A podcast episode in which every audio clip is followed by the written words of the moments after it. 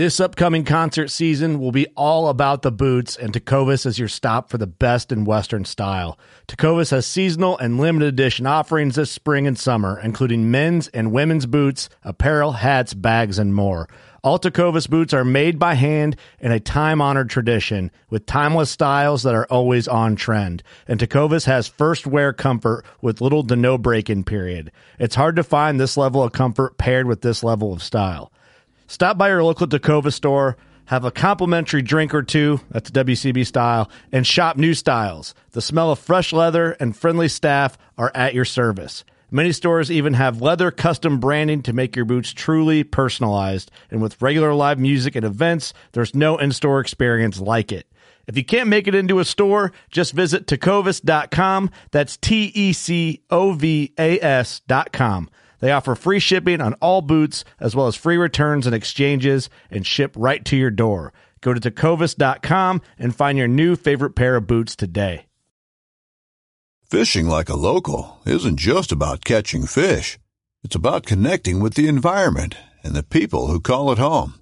It's about hearing the stories and traditions that have been passed down for generations and sharing unforgettable moments with the people you meet along the way. Fishing like a local is having an experience that stays with you forever. And with Fishing Booker, you can experience it too, no matter where you are. Discover your next adventure on Fishing Booker. Hey guys, welcome to the podcast. It is episode 528. Um, it's just me here doing the intro, your host, Kurt Geyer, if you want to be official about it. Uh, everybody else, we're, we're kind of in a rush where um, in, in, real world time, uh, when this launches, we'll be hunting in Africa. But, you know, I guess a lot of people don't realize, or maybe you guys do, um, whenever we have a hunting trip or like the hunting's going to get good or we know a cold front's coming – we pre-record, try to do the intros ahead of time, cram in the content, get them out because like I always say, we're hunters first, we're podcasters second, but which we enjoy both in their own right. Um, so if a lot of these intros don't make sense, but I had to get on here and say this because in this podcast, of course, we're talking big time and we're talking main event, which is the new hot food plot blend from Big Time. Um, Joe informed me this week that the quantities are getting low. Like they're almost sold out of main event. So if you're hearing this and you want main event, I'd get on it fast. It could be out already. Um, but this is your fair warning right at the beginning of the episode. Try and get on it. Get a main event ordered. And then I know um, that'll be online. Let me read a text from Joe. Um, it'll still be available at Rural King and Tractor Supply, but then you can't use the Working Class Bow Hunter promo code, of course, at those stores. It doesn't apply there. It just applies at bigtime.com. If it is still available on bigtime.com, WCB 2022 is your code to save some money. So if you can't get it online, try one of those farm stores. Um, I know Farm and Fleet in our area might have it, but I don't know. Um, so just a fair warning, guys. Um, I apologize if it is out, but um, they have a ton of great blends. If you can't get in the main event, uh, something else will work for you. So um, I'm going to cut through it on this one, and hope you guys enjoy this. Um, this podcast, you know, it's always presented by Elite Archery. Um, love our elites. Big time, of course, this episode. Huntworth, we're dressed up in Huntworth right now. What's, what's kind of cool is everything, all of our partners apply to what we actually do. So it's like makes perfect sense. We're using our elites in Africa. Uh, big time. We're not carrying big time to Africa, but, uh, we're we're decked out in Huntworth. We're actually going to have our scent crusher bags over there. Um, they told us that the winds have been swirling pretty bad, and that's the number one factor probably in the way we're hunting is going to be the wind. So we're going to be using scent crusher to our advantage. I imagine we're going to be sweating a lot and coming in and out to the blind. So we'll see. You know, I don't know how that's going to pan out, but um, Old Barn Taxidermy, of course, is going to be doing our taxidermy. Um, Leupold Optics, I mean, everything Leupold is going to be out. Rangefinders, binos, going to be attached to us at all times for this. Um, trophy line. You know, I thought it'd be kind of cool to kill African game out of a saddle, but it's just not going to work over there um, like we thought. I'm, I'm, sure someone will do it one of these days, but um, it'd be kind of neat, wouldn't it? Uh, and then uh, Spy Point, man, I have I have three f- new fle- uh, Spy Point Flex cameras out right now, and they are super easy to set up, and they're performing flawlessly. Uh, what's the cool thing about it? And I know it's complaints with other cameras in the past and Spy Points in the past is like when you have to do the updates, you got to go on, put it on the SD card, make sure you do it right, format it, all that crap. You put the SD card in, there's a format button right when you power the camera on. You scan the QR code, it adds it to your Spy Point app, and then it'll be like, oh, update firmware. If it needs an update right away, you hit update firmware, wait 10, 15 minutes. It does it over the air. You don't got to do anything online, does it automatically. Then there's a test photo button you hit, sends a photo to your phone, you're ready to rock, and you set it up. And it's got dual SIM cards in it. So it connects to the best signal in your area. Um, it's the easiest cell cam I've ever set up. I've been running it for a few weeks at this point. Um, it's great, honestly.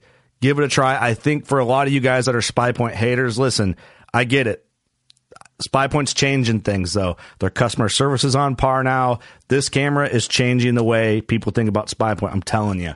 Um, I've used a lot of Spy Point cameras in the past, but I'm also like fairly good with technology. I know how to do, do the updates and I know when it needs something done. So I've never had issues. Uh, most people overlook these little things that add up to a camera not working. The flex is the shit. Um, try it out. I'm telling you. Um, I wouldn't say it was the shit if it wasn't the shit. You wouldn't hear me talk about it. I'd, I'd skirt around it or I'd be honest and be like, yeah, it needs some improvement. It's good. I promise. Um, had to just say that, you know.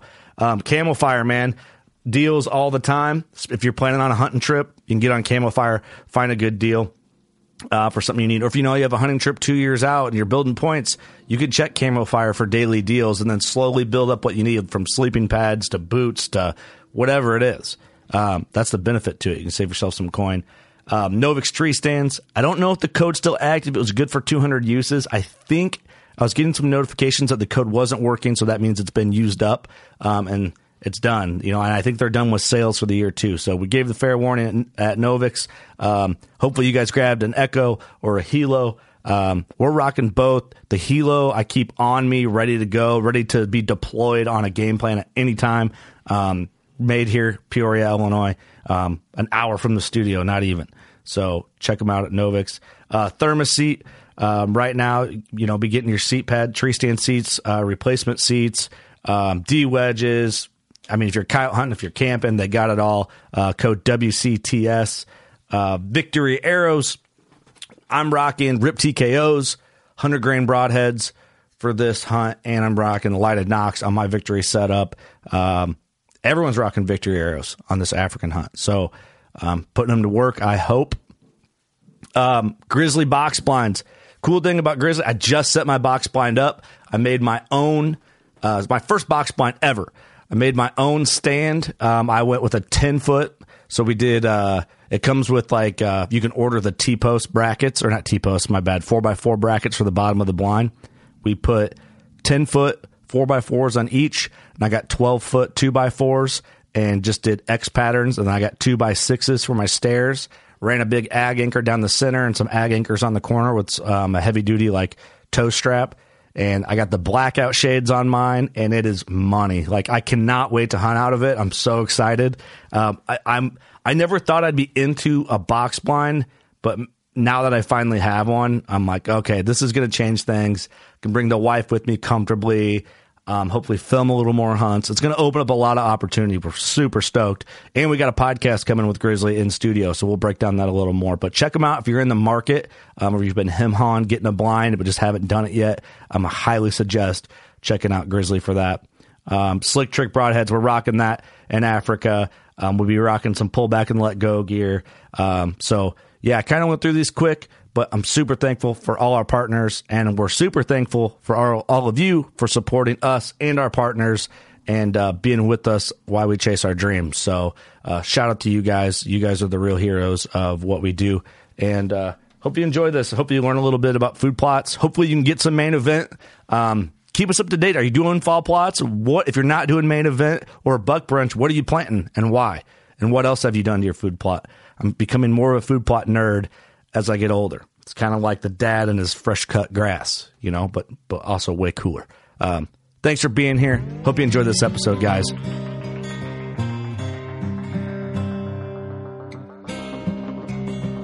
I'm Chase Rolfson with Rubline Marketing.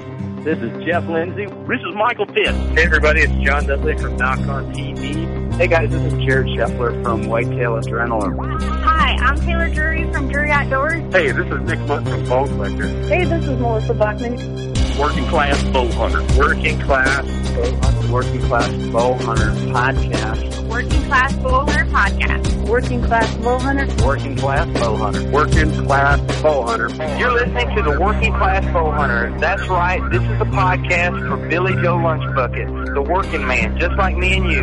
My name's Travis T-Bone Turner from the Bone Collector. Thank you for tuning in. Nobody pushes the envelope like Working Class Bow Hunter. It's really, really not that good. Working Class. Working Class. Work, work, work, work, work, class, class. Work, work, class, class. Working Class Bow Hunter. Working Class Bow Hunter podcast. This is a uh, a podcast that had big, big plans, and certain situations kind of fell apart on us. So it's me and Doug hosting. What's up, Doug? How's it going? I'm glad you're here. I'm I'm here. The mustache looking good as it always does. Thank you, thank you. And on the phone are big time homies that were really supposed to be here, or at least Joe was. Uh, Joe Humphreys. What up, guys? And then our great uh, food plot scientist, Daryl. Daryl Ch- What's up, Daryl? Cherry. What's up, buddy? How are you? Good. How are y'all tonight? Good, good. Well, last time we saw Daryl was in the Indianapolis show, man. So good to hear your sweet voice. Mm-hmm. Absolutely. He's like, yeah, okay. Uh, what's what's up, fellas? Joe, you were supposed to be here. What happened? Dude, so like you said, we had all these big plans. I'm bringing over seed for you guys for the fall planning. We're gonna have Hey, your great your phone's cutting out, buddy. Is it really? Oh, then it smoothed out. This is how this podcast is going. This is just not meant to be. Uh, so I'm not gonna be able to walk around in my backyard. Is what you're telling me? It sounds great right now. Okay, I'm not gonna move. Walk in Um, that one I foot circle. Sit on the ground. I may have to go grab another beer in a second. But anyway, so all these plans, I'm coming over to see you guys. I haven't been over forever. It's a three and a half hour drive, as you know, Kurt, from turkey season. Yes, thank you. Uh. I, I, I literally got to the stoplight at 36, five minutes away from the plant. Had this really bad clanking, grinding noise. Uh, basically, my wheel bearing exploded uh, up on the the front right, so I limped it right back to the plant, and uh, called you and said, "Yeah, I'm not going to make it tonight." bummer, big bummer. Uh, I was really wanting some New Windsor Depot wings too. How good is the Depot wings, man? That's like such yeah, a let, let the people know. the depot really needs more credit um, in our area, and they have a good reputation for the record. But yeah, that I, I'm sad you missed out on that. You send me a picture of a bunch of guys like underneath your truck, like your truck's sitting there, and I'm like, oh, this is uh, not good. we, we were scrambling. I was like, I still have time. We can still like maybe it's just a rock in there or something. No, it, it was it was bad. It's all right. It's okay. That's what phones are for. We made it work. Um, but we, we appreciate the effort. Um, you're coming out. First of all, thank you guys. Um, and I'm thinking Big Time as a company too, as a whole, is for partnering with the shoot. Um, A lot of people got bags of seed and some. Uh, if they were lucky, they got a bag of main event um, and some supplemental feed and some goodies. So appreciate that as always. I think everybody else appreciated it too, and the after party bar tab. Um, yeah, Thank you, Joe. but there's a lot of things. You're just thanking me that I wasn't there, Doug. I, I know. Bad things happen when me and yeah, Doug yeah. together. Well, it wouldn't have been as bad as last time. on Doug's birthday. Yeah. yeah, I wouldn't allowed it. So, talking big time, you were going to deliver some big time seed for us and for the Iowa boys, and now Austin because he has an Iowa farm. Um, some You supplemental. mean our. Iowa boy? He's not fully Iowa. So He's a half. He's about a quarter. um, Wait till he moves. but what's new with big time, man? What what's something that people should look out for? Um, well, well, you hit it spot on with the main event. Uh, it is just blowing up. I mean, I, I don't think Daryl or I either could have expected how well it's going. Um, that that's of course our new blend that we came out with this year. I'll let Mr. D kind of dive into the uh, the the essentials of it and everything, but man, it's just it's going nuts. Um, it's been a, as always, been a great year. Uh, now, now all of a sudden we're in July. We're we're talking about planning for the food plots and prepping, and you know the supplemental feeding's going strong right now. Watching the deer grow. Um, we just had a big rain shower here, and the deer came out early, so I got to see a few of my eight pointers because that's all I have here right now. That's all that lives in Indiana, actually. Pretty much, pretty much. And it's it's weird. I have one nine because he has a double brow on one side. That is all eights. Better shoot and get those genetics out of there. Yeah, bad genetics. I'll come out. There you go. So, uh, main event. We've kind of been we've been talking about main event when we talk about big time on the podcast, but no better person to explain it than Daryl. What the hell is main event, Daryl? What's going on with all that? That's our um, newest mix. We've been testing it for a few years now, and uh, and it's done really good all over the country. And um, we've been really excited for this one, and um, kind of held off during COVID a little bit to you know we really wanted to be able to hype it up a little bit more than you know than the downplay of COVID, and uh, so we we hit it this year with it running, and um, it's been great so far, like Joe said, and it's a mix of um, seven different seeds and uh, all brassica. Um, you've got uh, just to kind of run down the grocery list of them. It's uh, you've got Winfred brassica, which is a hybrid. For those that don't know, it's a hybrid turnip kale uh, seed. Uh, it, it's a proven winner. The, the, the deer love that. Very cold tolerant. Has good regrowth, um, which a lot of brassicas don't, but it, this one does. Uh, we've got the forage collard in there, which is really kind of coming on the scene um, more and more these days, and uh, deer hitting those pretty hard. Got kale, uh, like we've had in some of our other mixes. You've got radish. You got two types of turnips. You got a forage turnip, and then you got your traditional uh, purple top that's going to give you the the tuber for late season, and then finishing it out with with rape. So it's a it's got some components that can be browsed early season, um, as early as the rut, you know, in, in October, all the way, you know, into the the harshest of winter. So it really is kind of a, a good front to back deer season and uh, fall to winter mix there. Daryl, I had a question. When you say forage collar, is that what you said? Forage collard, yeah. It's collard. So when you say coming on the scene, it's like I picture this new hip hop group that comes on the scene. Everyone's like, "Oh shit, we didn't know these guys existed. They're pretty good." What does that mean when it comes to food plots? Like said, coming on the scene. Like where was it It's- before? Well, it's it's it's just kind of like one of you know one of those deals where it hasn't been around. You know, it was kind of bred between some crosses of other collards and so on, and um, it's not that it's new to the world and just created, but it's um, you know you you look for different seeds and you test them and see you know how the deer are going to browse them, you know, versus other seeds. How are they going to do for cold tolerance, heat tolerance, you know, drought, and, and all the things that go into what we what we're watching when we test all these seeds. And um, and it's not, you know, it, it's just something that guys are are. It's becoming more and more popular. Um, I mean, I'm not going to sit here and say that we're the only people that have forage collards in their mixes or anything like that. But in, you know, from deer in the deer world, it is something that's relatively newer in you know in deer mixes and stuff that um, is becoming more and more popular. Um, and, and, and it really is a premium type seed. The deer really love it. Makes sense. Cool. It, it's cool how you guys get the blends to make them more optimal. Yeah. For your budget, for your dollar, like you can go, you can get your use out of it for a full season. Um, and I see the benefit of that. You know, killing a buck off of a big time plot last year, late October, um, browsing in the plot, does browsing in the plot to come late season, seeing deer also eat in the same plot.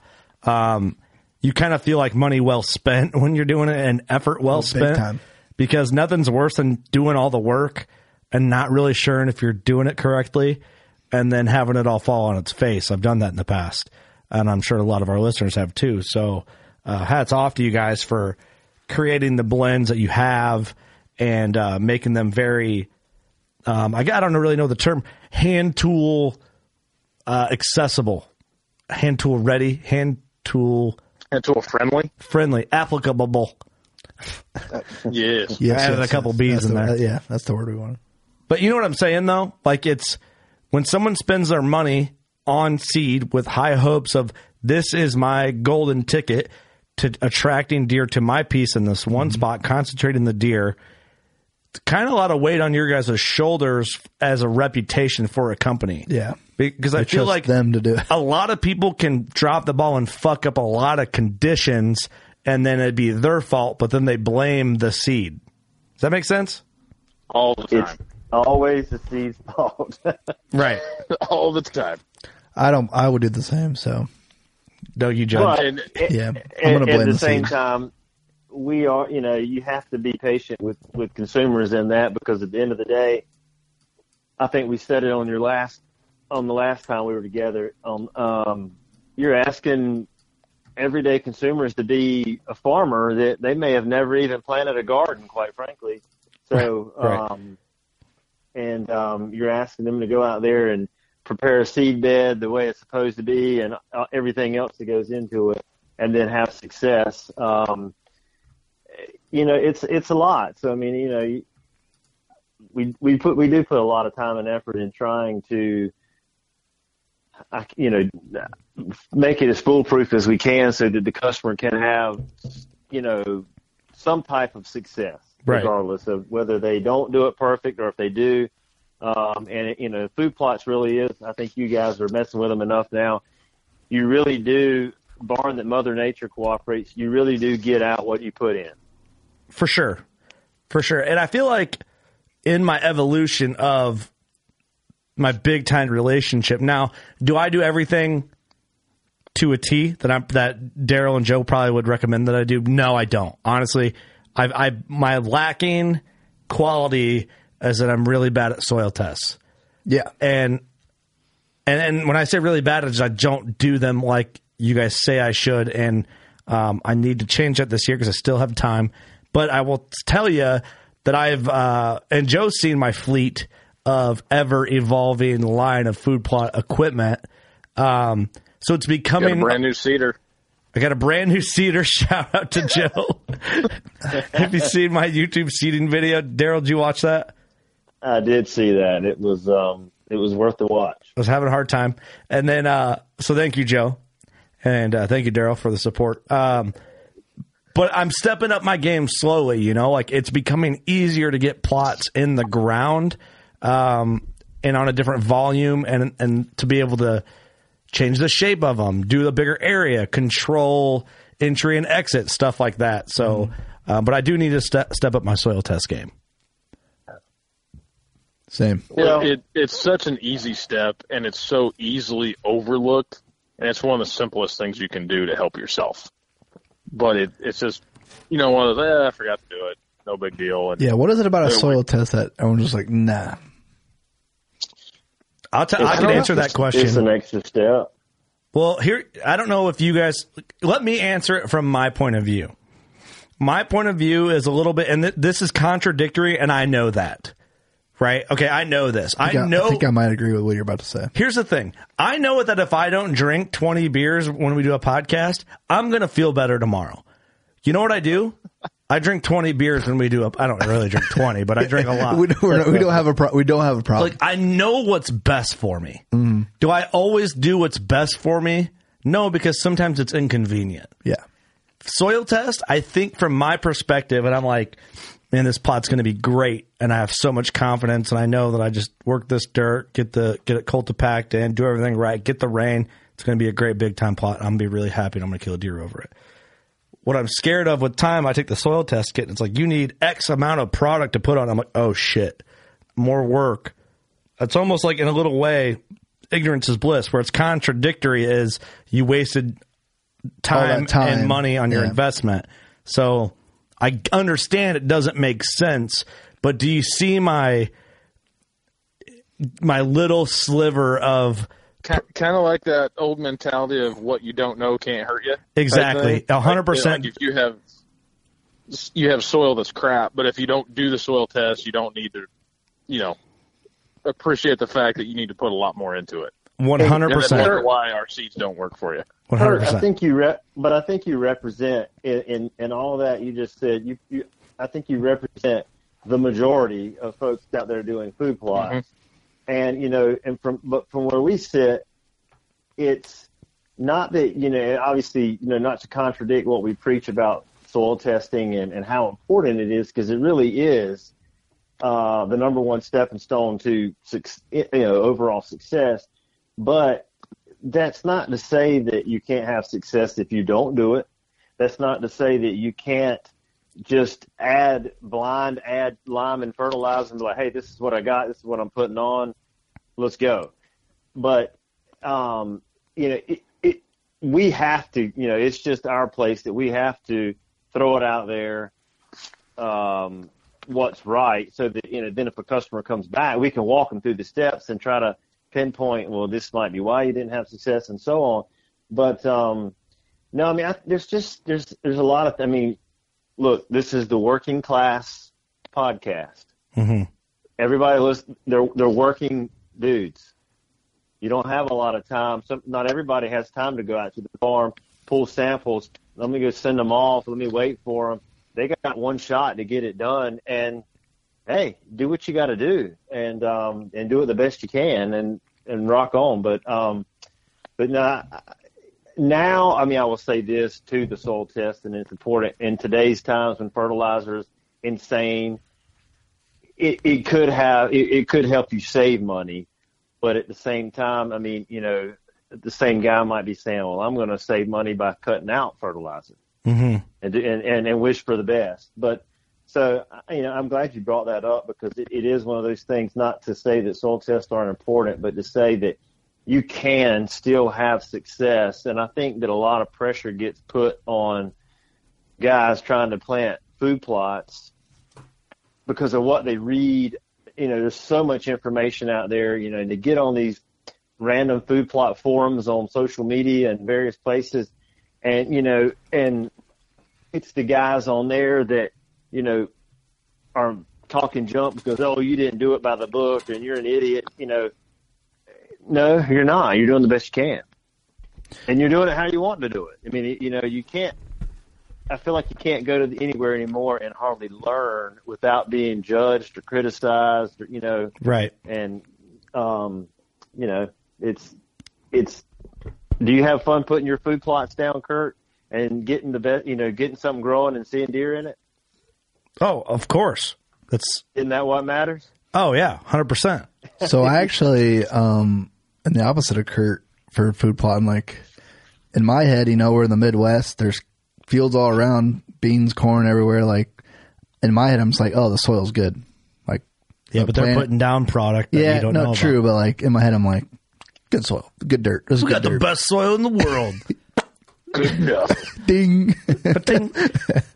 But I feel, Doug, I feel like you and Eric are a little less into. Pl- well, here's Yeah, what I I, don't think. do as much food here's what I for think the difference is. You guys live in a state that allows supplemental feed in the off season. True. Illinois, you can't. Indiana, you can, right, Joe? Yeah, we can. And, in the off season. In the off season, but in, in Illinois, a big time food plot is all I have for Yes. a main, uh, whether you know, other than a crop field or a natural funnel or what you know, shit like that. But attractant wise, Scrape. mock scrape. Yeah, you're you're Hey, using oh. that. You're using that not only as your you know food source, but your inventory tool and everything else that you know you know we can do the supplemental feeding. Like you're hoping that they come to the food plot. So yeah, it, it's more emphasis on you for sure. Yeah, but you know what I've found, like in time, I'm enjoying, and maybe I think it's a, I've kind of been conscious of me getting older a little bit, like getting into my 30s type, and and maybe you guys can relate to this. I don't know, but I've I've never really understood like. I never gave a shit about my grass. I and I don't I still don't really, but I enjoy like I'm with you there. being on the equipment. Like I like that I have I, I spent the money on a nice lawnmower. I just bought a new food plot tractor. Like I'm enjoying mowing the trails, mowing the food plot, tilling, setup, you know, like more of like the miniature um, amateur farm management for for what I'm allowed to do. Like I'm enjoying that process just as much as anything else because it's given me Oh. like I think It's a it's, sense of pride, man. It's a sense of pride, but I think it's like be, becoming a little more mature. Like it's my time to get away from my life and think about things. You know, like Yeah, I guess I'd see that. it's like a meditation in a way while I'm doing this work that I know is productive for my big time plot, for my my season, for you know what I mean. You, you guys got to know. You're you're with me on that, right? Yeah. We, we do it every day, man. I, I know exactly what you're talking about. I mean, it just the everything that gets so much more than killing the deer on it. It just making everything right and to your standards. To you know, to Daryl's point, doing it the way you want to do it. Get away from the Facebook forums and everybody telling you you're wrong. Just go do it and enjoy it. Yeah, learn learn from your own mistakes if you you know I mean, but honestly, you know, and I think part of what's enabled me not to do soil tests like I should is that I, I've been lucky that I've always had great results. Yeah. So it's I'm always like I'm good, you know, but You got that good black dirt over there. that's right, and and every big time plot I've ever planted has done very well for me. Now I've I guess if I lived in Well, this that's got to be the seed. I mean, if it's doing bad, it's not the seed. But if it's doing great every single time, it's, It's a gotta seed. right? It's a seed. Yeah, that that checks out. That checks out. But if I lived in an area that I knew wasn't known for good soil, maybe I would have a different attitude on it because maybe the first time I ignored a soil test and I had a more of a negative result than I was expecting, then maybe then I would lean, well, hey, I got to make up for what my soil lacks in nutrient to make this food plot more optimal for what I want. Yeah, the the food plot population out there versus you know what Joe and I are dealing with across all the states. It's it's nuts what some of these guys are having to deal with. I mean, whether it be rocks or whether it be um, just sandy, no organic matter, can't hold nutrient. I mean, all kinds of stuff, and it's um, and those guys, if they want it, they, there's a lot of work that they have to put in just to try to build to it. Um, and it's not always just as simple as going out and buying lime and fertilizer. I mean, it's literally, you know, years of planting strategic plants to build up organic matter and to do the, I mean, it's, um, it, it, it's work for some guys, but it, you know, I, I love seeing it that these guys stick to it because they, like you said, they enjoy it. It becomes a hobby slash passion. And I, you know, I always say that somebody gets into food plotting, there's a part that they'll of that that they'll enjoy just as much of going out and putting in their time and seeing that finished product. It becomes almost as enjoyable as hunting. And, you know, going sure. out there and watching the deer come out and eat the fruits of your labor. Yeah, hundred percent. I mean, you can see like you see some of these bigger name personalities on your favorite shows, and it's like you see what that obsession has turned into. Like it's like full blown Yeah. farm, like it's full blown giant farm tractors putting in giant, beautiful plots. I mean, that's how that happens, right? It's like if the resources are there and you can afford it or have access to equipment. It eventually ends up there because you become so passionate about it. You find a way to make it happen. Um, I mean, Austin Chandler right there, he's a farmer. Yep. He's also a deer hunter. He doesn't need to take the time out of his farming to go put in the big, like lush and detailed big time plots that he does, but he does it. You know? He's doing it more now too. He's doing it even more now. The new Iowa farm. Yeah, more projects. And so that just shows the passion carries over because he could probably just be doing normal farm stuff Oh yeah, and be fi- like and be fine. the deer will probably go there, but But he's taking his And- time to do these other big time setups. Mm-hmm. you, you know, to that point, I, I know that Austin and Daryl talk a lot and just get really passionate into it to, to that point of they get they just freaky. really love doing it. Yeah. Yeah. Well, I mean, I think too, you got somebody like Austin, and you know, several of the ones that you mentioned a while ago that are the bigger equipment stuff. You know, those are guys that have are are experienced. They've killed a lot of good deer. They, you know, they've been around the block, and they have they've proven and learned over the years that you know these you, might live in cropland, you know, haven, but this food plot tucked over here strategically or, or, or this done over here, it gives them that edge to consistently kill the best deer in the area every year. Right. or have or have a chance to kill them versus well you know I got beans and corn everywhere. Let me take my chances. And um so that's I think that's why you know Austin and some of these others they see the the need and the reason you know or, or worth of doing these food plots even in cropland Right. Yeah. For sure. Um, a question that I just thought of, Daryl, that I, I don't want to, I don't want to forget it because, um, so sorry if I, this is kind of an abrupt transition, but I know I'll forget if I don't talk about it as I thought about it. Buck Brunch has always been that blend that's kind of like here at Working Class Bowhunter, that's normally like our flagship, Yeah. um, food plot blend. We're big brunch people. Yeah, we we love the buck brunch. That's it's it's been great for us to plant. Um, it's been it's proven results. We've killed deer over it. I killed my buck over it last year. Um, we love it, right? Why would someone and uh, maybe the answer is obvious, but why would someone want to plant the main event over buck brunch, or is it preference, or where does one better than the other, or why would someone choose one or the other? I mean, all in all, you're going to have you're going to the main event's going to put out more tonnage of of food, just given the differences in plants. Mm-hmm. Um, it's going to put out more forage, um, and it's going to probably give you more of a a, a, a full gamut of you know kind of how these plants come in and out of palatability, and they that's you know that's part of our strategic process of building a blend is to to have it continue for as long as it can. Um, so you're going to have that a little bit longer than you are. And some of that's just because of the blend, the different types of seeds that are in it versus the buck brunch. Um, and I mean, it's no secret that, that, that buck brunch has the, has ryegrass in it. Mm-hmm. Well, it, it, it's got that in it because of the nature of the type of product.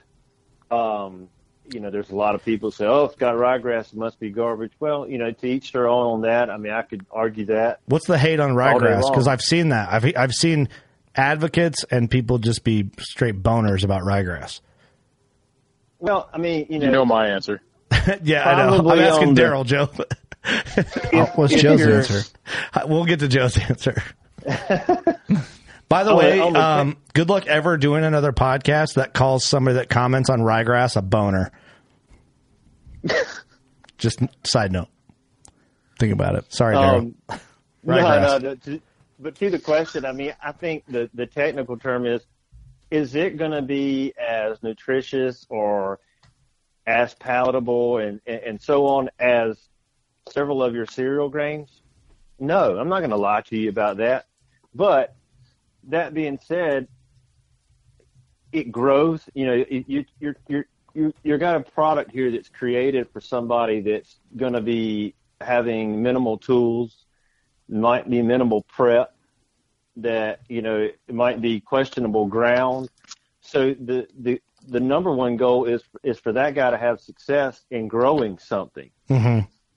And you know, ryegrass will grow about anywhere. So it gives that guy in that you know whether he's prepping his ground with a tractor and planting it like he ought to, um, he's going to give him a stand there. But he's going to you know if he goes back in the woods and rakes out a hole in the woods and he's got minimal sunlight and he's still going to have some success. Mm-hmm. And um, and at the end of the day, you know, people talk about ryegrass, and it's it's the same with cereal grains. Plants have different sugar contents. They have different winter hardiness. You know, there's, there's a lot of things into it more than just the plant. And um, so that being said, not all not, not every plant's created equal.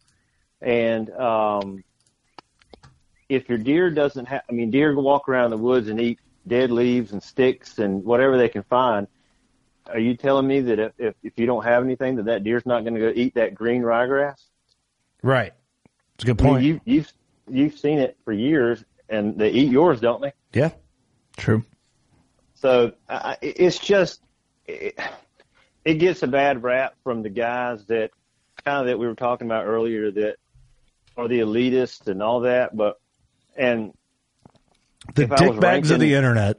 Bless their hearts. yeah, It's the If I was food plot of ranking- the peasants. If I was ranking um, grains, it wouldn't be at the top of my list, but it, it works. Right. And I, I, I don't I don't think that you know I think it's our goal is to have our customers have success hmm with food plots.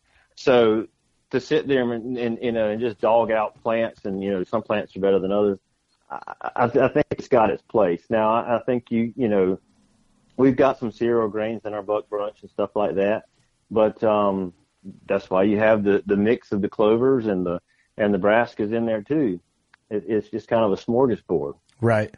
Well, and I, already, you know, I haven't talked about it much, but I've at least mentioned it. I just, uh, my wife and I just purchased our first uh, 40 acre farm of our own, which is, you know, crazy uh, to even wrap my head around still to this day. Um, but I already have a spot, you know, my buddy Lee came out and helped me cut some trails and do a few, do, we set up some mock scrapes and stuff like that. And um, I wasn't really going to do much for food plots this fall because I wanted to hunt it naturally, and then I wanted to basically put the plots to benefit natural deer movement from there. I, and that's just I don't know. I, I might end up doing something, but I talked to Joe. I'm like, hey, I might want another bag because I got an idea. But we were we were talking about this certain spot that's um, it's in a shaded area, but it gets some. It's hard to explain without giving my property 100 percent away. But um, it's a spot that it will be perfect for like a little half acre buck brunch spot in an area that deer are going to move through anyway, no matter what. Um, and the first thing I thought is like, man, if it's shady here, the buck brunch is still going to do really well. Like there's still going to be something there for the deer. The soil's good, I know that. Um, but that, that I think that's good- the attractiveness to buck brunch is the hardiness of the blend. And a good thing about a, a blend like that too is you can, you know, it's. I'm not going to say that it's it's meant to be, you know, you're you're 100. percent I mean, you might only have one plot, so it is, you know, but it's not. It's it's good for. It's meant to go off outside of the guys with minimal minimal equipment and so on.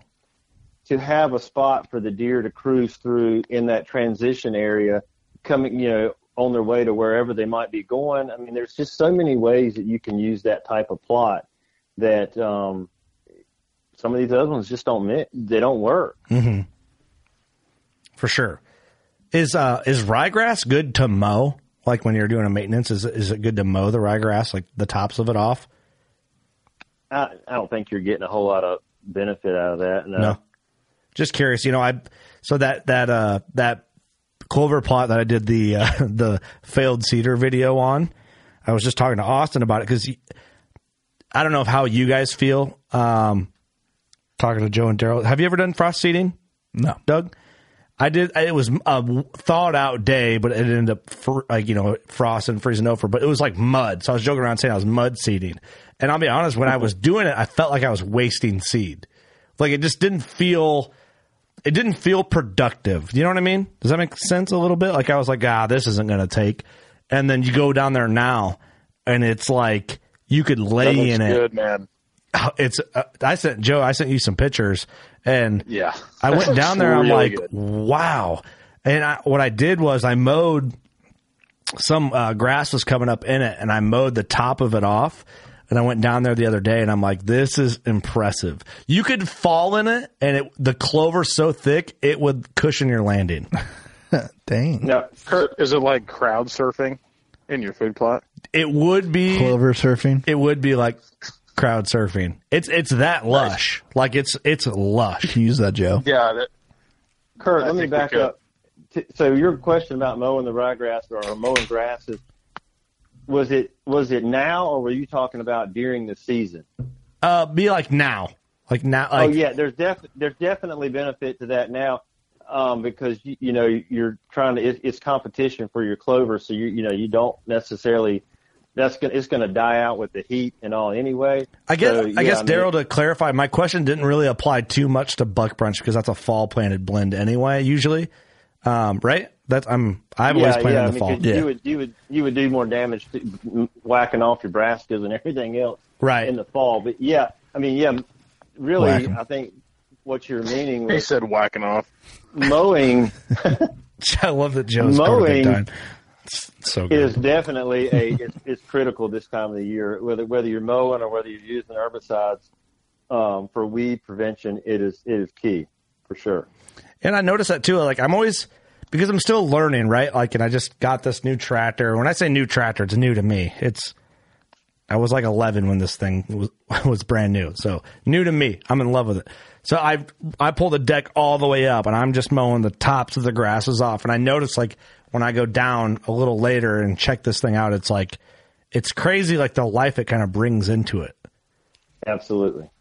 and that's that's Yeah. I, I think that has to do with like the the evolving passion with me and like this small time um if you even want to call it farm management or like the small time farming for deer like that's what's rewarding. Something so simple of just driving in circles to mow off the tops of everything and coming back down and being like wow that really helped it. Like that looks great. Like look at this clover. I'm sending pictures of joe and austin because he was there and just sending snapchats brag about how good my clover looks. Like that's the sat- that's satisfying That's also I was going to ask you that because when we were the last podcast I was with you guys, you know, I asked you why you at that point you had no interest really in doing clover, and I was like, I asked you why.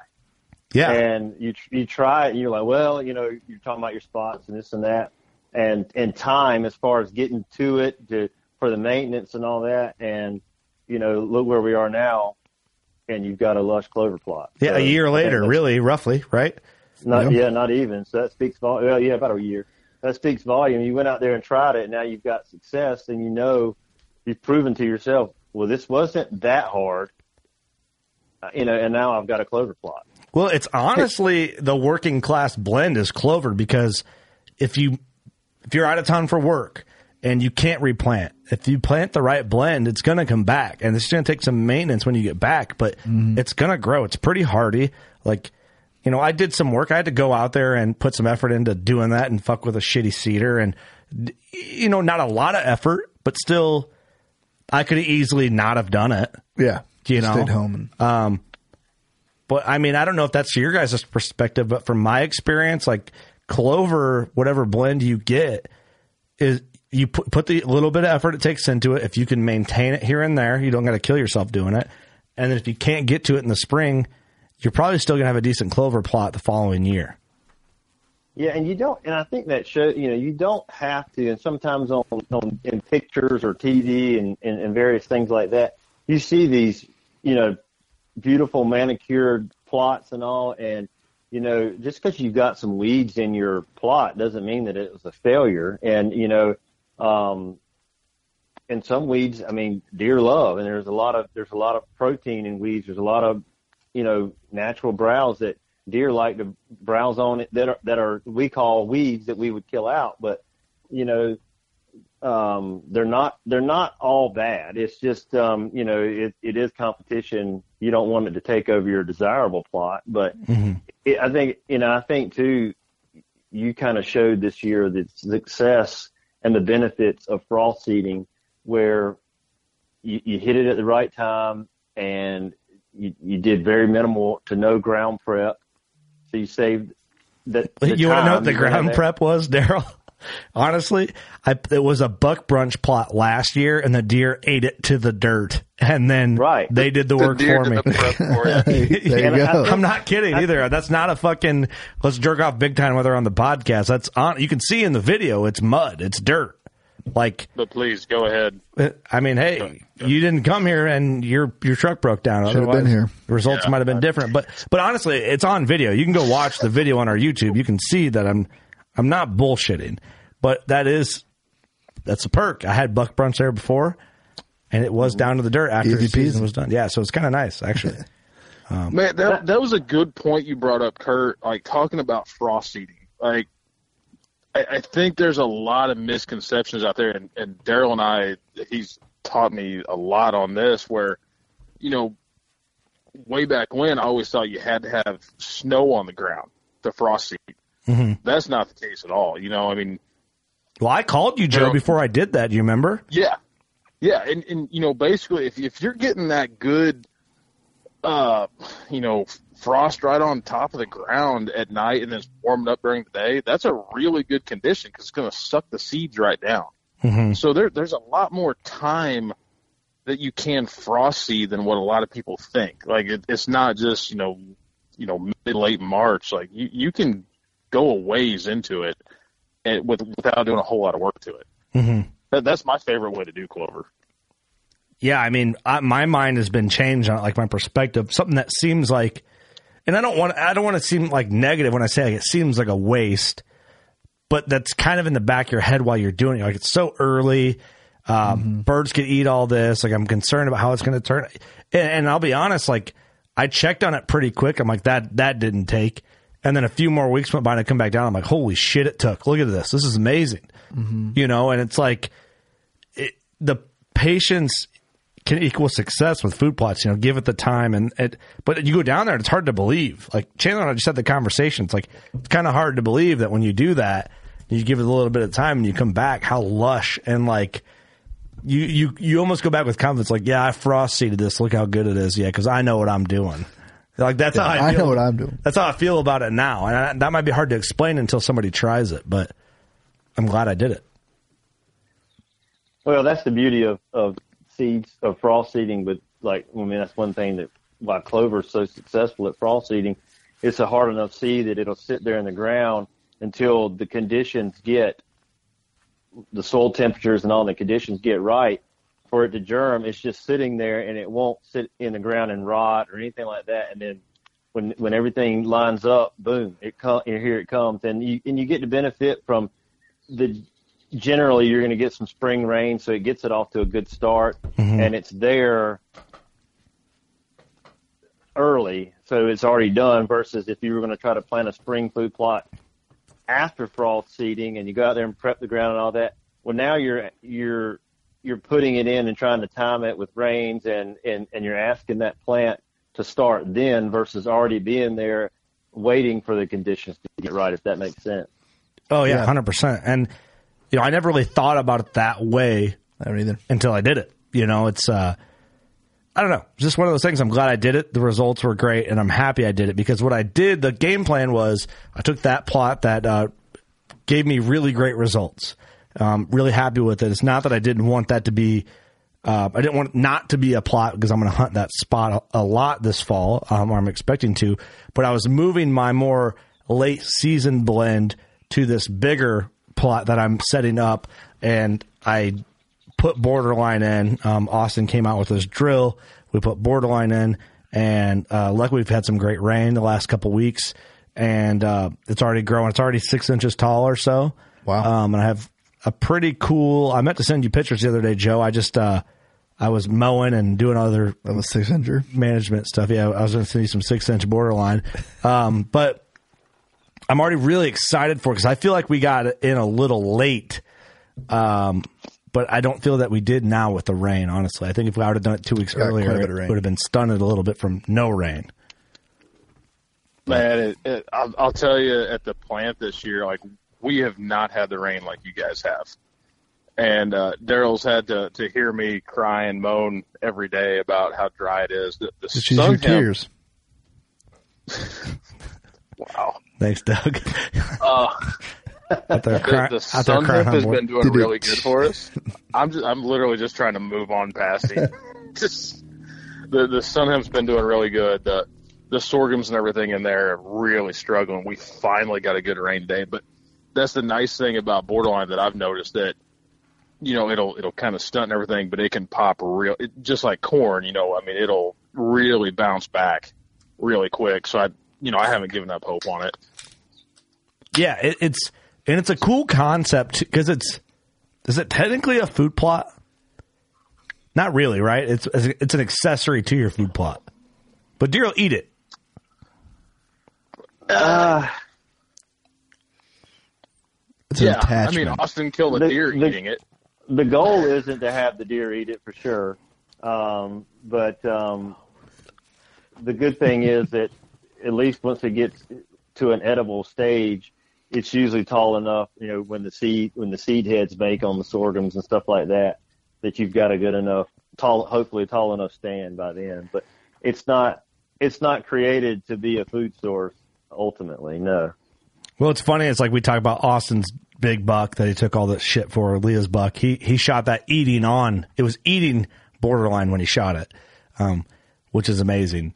But the way I Oh, planted, they'll, they'll definitely browse on that sun hemp and stuff. I mean, it they'll they'll tickle it, but it, it's not going to be like your actual food source. right? Yeah, and it wasn't the main course there either. But that's what he was just nibbling on it. You know, I just I think it's kind of a cool coincidence. But I have border. I'm excited for the borderline we planted because I'm basically going to make a tunnel out of it for my e-bike to a box blind. So we planted it, um, and I'm going to go in and make my tunnel, if that makes sense, after it's grown up a little bit to basically get the most the maximum coverage I can for my entry exit route Mhm. to slip in and out on my magic carpet, which I call my e-bike, um, and get to where I want to hunt. Got my big time plot set up, and then we did a uh, U shape around the perimeter where um, where the the food plot would be exposed to the, to the open um, on the side that's not like timber edge. If that all maps out how I explain it, so I'm super excited to see how it all works out, and that's going to be like a pretty rewarding feeling because this next couple weeks I'm going to go in. I've already sprayed it. The goal is to go in and till it, get it prepped. When we come back from Africa, I'm going to plant, and then that's my plan too. We're on off to the races. Is the goals. Can can you take a bag of buck brunch to Africa with you and throw it out and see if it'll grow over there? I don't Just- think just they for- let you transport like plants and shit. They, they hate ryegrass, huh? Yeah. Next thing you know, Africa's just covered in buck brunch. Breaking news.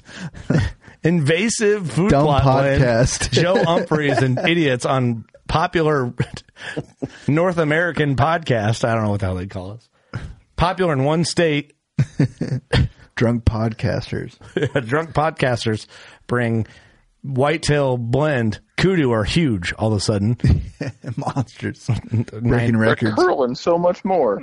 Hey, instead of two and a half curls, I got four and a half and 90 inch kudu everywhere you look. It could happen. You never know. You never know. Yeah, don't, don't be the don't be the next Brit, Brittney Griner uh, in jail for bringing something illegal into a country. Don't be that. I don't even know who that is. What what'd she bring? Uh, something that was illegal, and now she's in jail in Russia. Oh shit! Oh yeah, is that Oh, the yeah, yeah. the WNBA chick? Yeah, yeah, we don't need to get too far off on her, but you know, but She had some marijuana cigarettes in her pocket or something. Did, did she get ten years over there? Did I see that? Because I saw a meme today that said 2032 comeback king or comeback queen or something because she's going to be over there for a while. Oh my gosh, how horrifying would that be? Yeah. That's scary, man. No that. And you know they have good prisons in Russia. That's like a nightmare. End Yeah, up in not good. jail in a foreign country. But, Hard pass. But anyway, uh, I'm not bringing buck brunch to South Africa, even though Okay. I'm sure they would appreciate it and the herd would love it. Um, I'm gonna bring some feet though. I don't, don't think you can.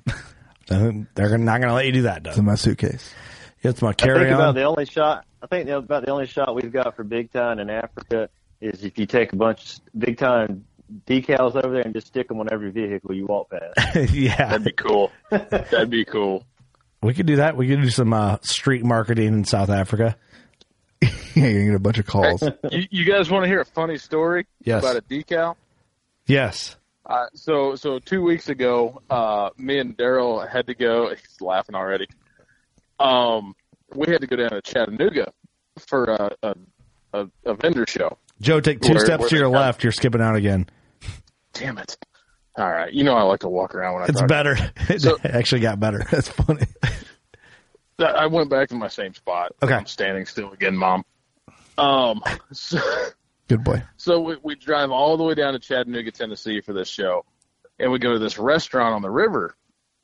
And uh, I, I went back out to my truck for something. I see a sticker on the back of my truck. What the hell is that?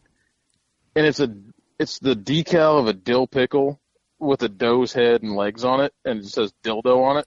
Oh, that's hilarious! I immediately get pissed. I'm like, some asshole thought it'd be funny to stick this on my truck, which you guys have seen my truck. It's a giant decal for big time in America. Yes. like I'm just furious. Turns out it was my brother, and he put it on there like three weeks prior. Oh, that's So, hilarious. shout out to Andy Humphreys. He's a dick. So But, you thought yeah. it was just like someone in the parking lot's like, yeah, this hunter's I gonna thought get somebody this. just randomly stuck a, a sticker on my truck. Turns out I've been driving around with it for three weeks. All right, we can top your story.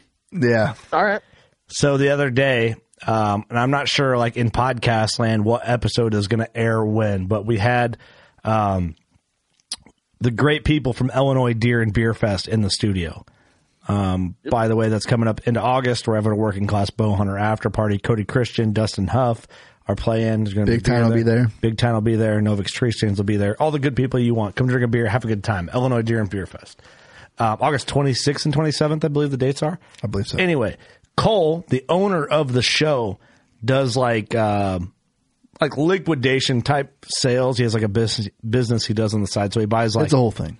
Amazon crates and he just gets random shit. Well, we're all in here talking, and he's like, "Hey, Kurt," he goes, "Dude, I have this big giant black dildo that I got in a crate." He goes, "I didn't know it was in." He he just gets them random. He doesn't know what's in them. He goes, "I'm gonna go ba- out back and suction cup it on the back of Doug's window," and uh, I'm I, I'm like talking quiet, like Doug can't hear me. And then uh, I'm like, "Dude, that would be really funny. Um, go for it." So he does that, and Doug drives like an hour home with this thing on his back window and realizes it's on there. Thank God I realized Was it it. just bouncing around? Uh, yeah, kinda. I, just, I also I, I just remember looking in the rearview mirror like I saw something like weird and I was like, Oh, you saw it while you were driving? yeah, I was like, what the hell's that? And I looked at it more. I'm like, That's yeah, even better. that's one thousand percent a dildo. Did you stop and get it? No, I just left it until I got home. Hoping it blew off. I think like one person took a picture or something, maybe. Do you think? Yeah, With our logo on your, st- on your right next to it. So Even better. what I want to do is keep it that way when guests stay at the studio, I'm going to tuck it into the bed sheet. Well, don't you can't say it out loud. Yeah, but th- no one listens to this. Bleep it out. Beep. No one listens to this podcast. Joe will know now. I should have saved it for him, but The only, I'm just glad I found it before I went onto a military base with a black dildo on back of my truck. that's a good point. You got shot down. Yeah, Do You want another dildo story while we're on them? sure. We're on a roll. Daryl, you got anything to add after why this story? Let's just keep on going. Everybody's got a Uh, dildo we'll story. move on after. So Jonathan, the the main guy at Casco, Uh huh. um, he, calls me one. Super nice guy, like very quiet and everything. He goes, "Hey, uh, I'm getting ready to send you a picture. I just wanted you to hear it from me before you saw it on social media." Said, okay. So a couple weeks ago, there was this picture floating around of this dude holding a catfish, and they found this giant dong in its gut. That was Jonathan from Casco. like the first time he'd ever been catfishing on the Ohio River, he wanted to go catch a big blue cat. Ends up catching a, a pretty good one. Like I think it was pushing thirty pounds or so, and they couldn't figure out what this hard thing was what in its stomach, and they they found this big black dildo. Why are they always uh, black? What's the point? I don't know, but and a half digested Nerf ball in it. But he was, And a he was Nerf like ball. Where, where, where's this catfish hanging out? Ohio. Uh, apparently, wherever you threw out your dildo at. That's just a regular Ohio day. Yeah, yeah. Doug didn't think about it. He chucked that dildo into the Mississippi. just chucked it. But yeah, is- I mean, deep dude, that, like the Huffington Post got a hold of him. the New York. Times. Yeah, he's just got weird, and he is just such a quiet guy. And I, I talked to his his aunt who owns Casco, and she just thought it was hilarious. She's like, yeah, we got to get him like a marketing agent or something now, and like everybody's calling him. Dude, That- that would kind of awesome. suck, man, to find that and then all of a sudden people are wanting to talk to you because you found a sex toy and a catfish. It's like, Yeah, well, I told him I said we need to take it, and you can sign autograph. Like we'll put a pin in the like, the tip of it, and you can sign autographs at the booth. It'll be awesome. it's a good idea. Yeah. You're a celebrity now. Hey, But but I did ask. I was like, "Did you eat the catfish?" I was like, "Yeah, I ate it. Why wouldn't I?" I'm like, I think I would have turned that one back. I, I don't think I could eat that. yeah, I don't know if it really matters at that point, but it's a great story. it's a great story. And this is the point where Daryl's just shaking his head in shame, going, "What what am I doing on here?" yeah, can I can I leave now? I, you I'm, know, just, I'm just I'm just thinking about Jonathan. He doesn't like attention, and he Yeah. gets- and he gets all this attention from that. Yeah. That's of all things. if Daryl wouldn't have already been on the podcast, Joe, I'd be like, all right, let's get back on track for Daryl. But he's been in the studio. He's had the WCB Yeah. experience. He knows what he's getting into at this point. Yeah, he's seasoned now. Yeah, seasoned. You're back in. I don't. I, I don't even know where we go from there. Well, I, let me make a transition. Let me test this randomness, and I'm going off the top here. So we've talked food plot seed. We've talked a little bit about dildos because why would we not? Makes Um, sense. I feel like Clint Casper's on here. I mean, right, yelling at you, trying to motivate you. What was uh what what is new for Big Time coming in? I know main event, right? We talked about that, but what's some of the you guys are always like feeding deer is cool again, or feeding deer is cool for the first time, I guess, uh, is probably the better way to put it. What's coming next? What can you what can you leak? What can you give us a hint to? What can you tell the people? dude, it's way too early to leak anything right now. It You is way that. too early. I know. I just, Leak it. I'm pushing Um, the issue. I, I'm gonna I'm gonna put it to you like this, uh, and I know I say this every time, but Daryl Cherry is an absolute uh, just a, a Jedi when it comes to these new products development and everything. I am super super excited about 2023. We're going to be back at ATA this year, back in our home state of Indiana. Step Um, two feet to your left, Joe. Back in Indiana. Are we good? Yep, Not yep, you're good. Kentucky. I'm excited for Uh, Indiana. Indianapolis show and ATA in Indiana. Yeah. There you go. Um, the the lineup that we have that we're going to launch at ATA, man, it, it's very exciting. And you know, we talked before the podcast with you guys. I definitely don't want to talk about that yet. No, but you can't.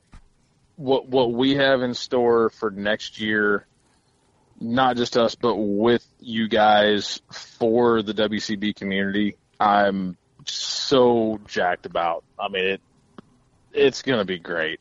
I mean, it, 23 is going to be amazing. I agree. Uh, That's yeah. all I'm giving you. That's- That's, uh, it. I'm not giving you any more leaks than that. That's good. Let me let me Go ahead, let me leak something here. We're talking about Oh. feed.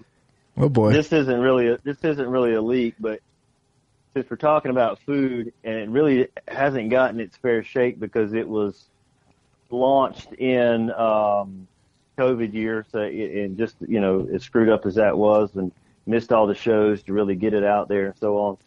I don't think that really people have discovered um, very well our platinum feed. Mm-hmm. And um, just to kind of back up and t- touch on that, I mean, it's been out for this is its second year, but man, it is um, the the stuff that we're still seeing that are that's coming from that is is it you know not just obviously we're here to talk about big time, but it's really been um, pretty remarkable the way that the deer are are taken to that and um, the this the consumption rate. I mean, they eat our other blends great, but the consumption rate of this for the people that have been feeding our feed for who knows how long, and then they're they're trying the platinum out. They're calling us back, being like, "Holy cow! Like this is a step up in you know not only in the nutrients and everything that it's providing, but just the consumption that they're seeing is um, pretty astounding." Can we consumption and growth? Can we go into a little bit of detail on that, Daryl? Just platinum, kind of like the breakdown of it, and like why it's good, why they like it so much, why it's beneficial. Is is that all right? Yeah. So I'm gonna do one thing. I got to step out and hit the John, and Doug is the platinum guy, but I'm coming right back. I just want to give everybody a heads up before I just dip out and be rude. Um, but it's one of those things. It's like I want to use platinum so bad, but you can't. But I can't because of where I live. No, no, no, no. No, fuck Illinois. Just can I say that? Is that allowed? yeah. So um, I wanted to do that because I know most states. Is that fair to say? Most states are supplemental feed states. At, at least in the off season. Uh, That's what I mean. Yeah, in the off season, assuming it's the Yeah. off season. Yeah. Um, Illinois is kind of the oddball out with that, I believe, except for certain counties and other states. But Yeah, Illinois sucks. so anyway, I think it'd be great to break down for the guys that can use it in their su- off season supplemental feed states. Uh oh, what happened? All right, we're here. Joe's calling me.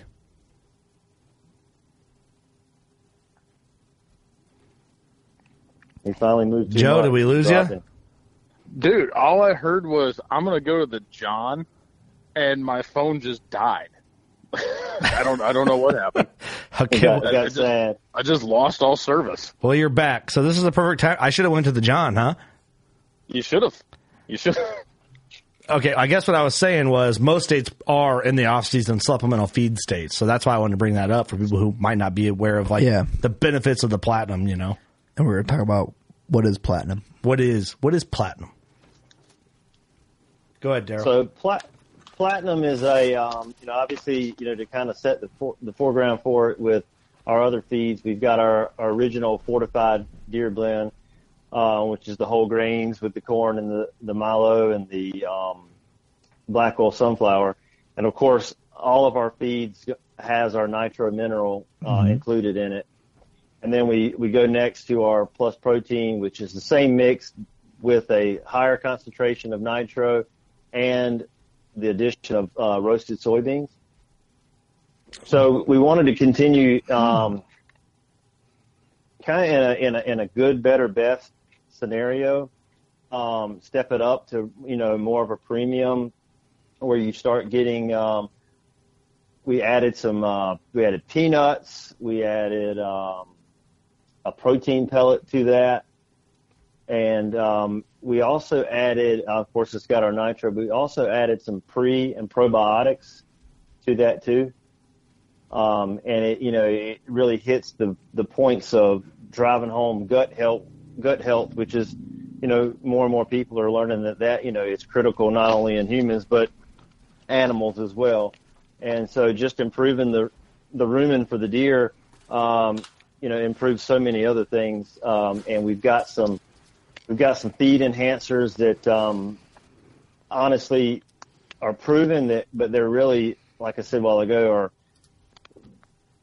performing better than we could have imagined as far as increasing consumption, um, i- even for this particular feed.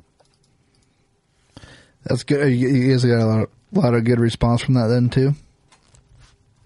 We have, but you know, it's kind of my point a while ago that you know when it was launched, it was kind of that that oddball year of Yeah. 2020, No, that's true. and it just didn't get the the push like, that that, that normal products are going to get in a normal year. So it's um it's been a little bit tough to get it unrolled to the public and getting the knowledge out there and um and you know and it is a higher priced premium product so um but you know to that same point it's something that you know we encourage folks to to try it out you know if you want to save on a little bit of cost we'll cut it with some cut it with big uh, the the fortified deer blend just you know save some pennies there and um you're still getting some of you know you're still getting the benefits of the platinum Mm-hmm. Okay, I wish I could use it, man. I think like it changed the, the Yeah. summer game for me. You know, I feel bad for you. Well, it's just a bummer. You know, I I'm sure there's some other people out there who don't use supplemental feed or can't. There's a lot of people in states where they can't, like in Illinois, that still do it. I mean, they sell it. Uh, Oops. They sell illegal feed in Illinois in every store that has sporting goods. Like you can buy it, I- Yeah. and how that shakes out, I don't know. Uh, um, and they're, how cro- big they're crossing over from Iowa to get it. how big a deal is it really? You're not supposed to do it, but you know, you you look on. I know an outfitter that's not in, in our area, but like outside the area. Every deer they have is licking its nose the middle of July in the middle of the timber next to a fallen log. You know, it's like we all know what I'm talking about. Um, I wish I could use it. I don't use it. How great would it be for a velvet pitchers? It'd be the best. It is the best. But I feel like, fuck you, Doug. I feel just, like just turning that knife. Yeah, but I feel like it makes me have a more real, and maybe this relates. It makes me have a more realistic expectation on what I could see during season or could not see um, when velvet is on or off come into that season. It's like I'm I'm catching deer on more natural patterns leading into the velvet coming off, and so therefore. I feel like I'm geared toward deer deer natural patterns more than you and Eric are because you guys can put your supplemental big time feed anywhere. True, true. And deer are going to eat on it. Whereas where I'm at, I'm a little more honed in naturally on natural deer As a, a counterpoint, though, we're catching all the deer on camera. Yeah, you know mm. they're there, but you don't know how they're naturally moving when your feed comes out. We'll get them. Who normally kills one early? Me and You. Austin, Yeah. Illinois boys. Well, we'll see. Not always. Eric's Eric's on something. Eric's feeling spicy this year. I have never met.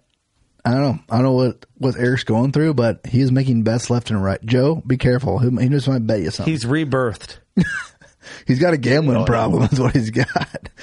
It's uh it's a problem, guys. Like you guys were here, Eric be making you a bet about something. Yeah, just some random stuff. Huh. That's interesting. And uh, I'll I'll tell you something too about the platinum that you know we did we we did a uh, a cost per pound breakdown when we first launched it, and of course you know some things have changed here and there. Everybody's feeds have had to go up just due to markets and and, and stuff like that, but. You know, not only was it our, our, our premium feed with all the benefits that we've added to it, but when, when we compared it to what are considered the more popular premium feeds and stuff and attra- you know attractants whatever you want to call it on the market cost per pound it was also cheaper.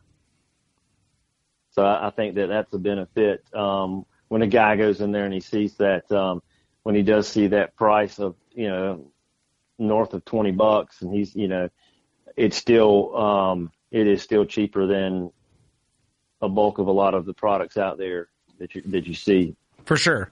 And, and right now just and read the GA. The Read- the guar- I mean, when when you're looking, if you're going cost per pound and everything, Mhm. compare those guaranteed analysis of what we have in that bag compared to the competitors, because it good point. it is packed full of everything you want to see. hmm Yeah, I, everything now is so crazy. Yeah. I mean, I don't know. I don't really.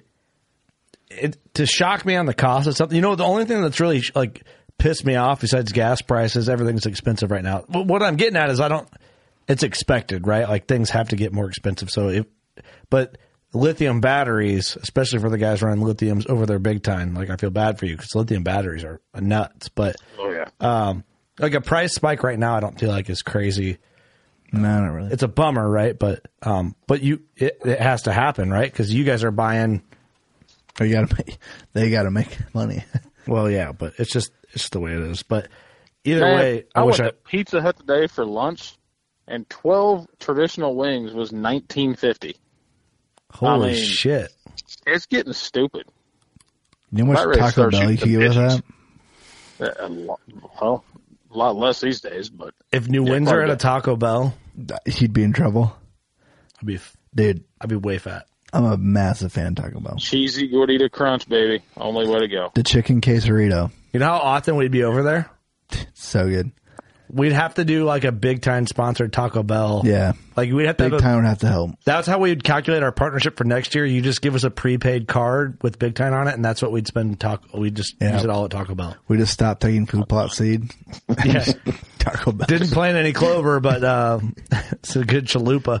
Chalupa's amazing. I'm, I'm gonna start showing up with I'm that growing. party box from Taco Bell every time I come over to the, the studio now. I dare Nick- you, Joe. I dare you. Mexican, you. Mexican pizza is back too. By way. Oh shit, I've never had one of Even those. Daryl's getting in on Taco Bell. dude! I never had one of those. You never had a Mexican pizza from the Bell? Uh-uh. It's been a long time. I treated Josh Sparks and Lee Herr and uh, another buddy of ours. We all went down. They came into the cities. They're like, "Hey, let's show us some of the local spots," you know. So I took them down to like the local brewery and stuff. And on the way home, uh, had a DD. I'm like, "All right, boys, my treat, Taco Bell." And everyone's like, "What? Nah, I'm not really hungry." And then everyone was thanking me when we got back. They're like, Oh, they always do. good move. I'm like, I know. My first rodeo. just just for uh, everyone's knowledge, if uh, if you get Kurt a turkey, he will buy you lunch at Burger King because It's- he's a high roller. Hey, listen. I know. Damn, you And it was balled out. delicious. By the way, we should t- tell that quick story, uh, Joe, before we get out of here. Um, because Yeah. we haven't done that on a podcast yet, have we? No, not we, we haven't talked about it. Um, I haven't even told the story of my amazing. mountain lion either. So if that makes uh, no one knows this, that story. Oh shit! Just kill the mountain lion. We've never done a podcast Yeah. about it. Well, let- let's talk about your turkey. I mean, no one cares about turkeys at this point in the year, but let's talk about it. This story is worth talking awesome about. moment. That was an awesome moment. Literally, this is how it goes. Joe, I'm upset with you. We're at the studio one night. Joe calls me up. Kurt, I think I got a bird that well, we we could probably have a good time on tomorrow. Like we could probably get on them and, and, and work them and see what we can do. Could you make it here in the morning? And I'm like, well, What let me- time is what let me- time is it? it was pretty late. I mean, it was later the night before.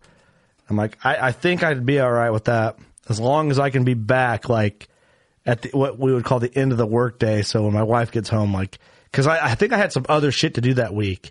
And I- Turkey Palooza. Oh, it was Turkey Palooza, but then I was supposed to go to Mark. No, I was supposed to go to Mark Drury's place for four days. Uh, Oh, yeah. and hunt with him and Rob Keck. So I'm like, ah, dude, we're kind of pushing it. Like, I don't like to push the limit too hard. You know, it's just because of in the fall I'm gone all the time. Joe messages Sam and says, "I'm stealing Kurt tomorrow. We're gonna kill a bird and I'm gonna send him home with a great turkey. Uh, what's it called, Joe? My, my my air fryer turkey nugget exclusive recipe. But didn't you call it General Sal's at first? But it ended The up general's general's toes, yes. toes, Sal's toes. Um, General Toes, General toes, whatever. Humphrey. General Humphrey's recipe. And uh, so I leave at 4 a.m. from Illinois, get there about 9 ish or something like that in Indiana with Joe. Joe's like, fuck, I got a meeting at this time, so if we can make this done. So we get in. Jesus. and I'll let you tell the story, Joe. I'm going to back you up just a fuzz because Okay. you are correct. But preseason, uh, Doug, we we tried our hearts out the year before, and we could not get him a bird. Yeah. And Was it we, three we couldn't days? get our yeah, we had three days. We couldn't get our dates right this year. I mean, we're we're busy. You were doing family stuff. I was doing family stuff on days we were available and everything. And Which Kurt is funny tells how it like, worked out when what happened. We would have Yes, and, and been Kurt had told me, he's like, I can come over for a day at some point. I'm like, okay, no pressure on me. I got one day to kill this dude a It took us three to not get one. This hunt was epic. And I had, I had just I, I went out at lunch one day to to pull a card just to see what had been moving through, and this bird was gobbling its head off.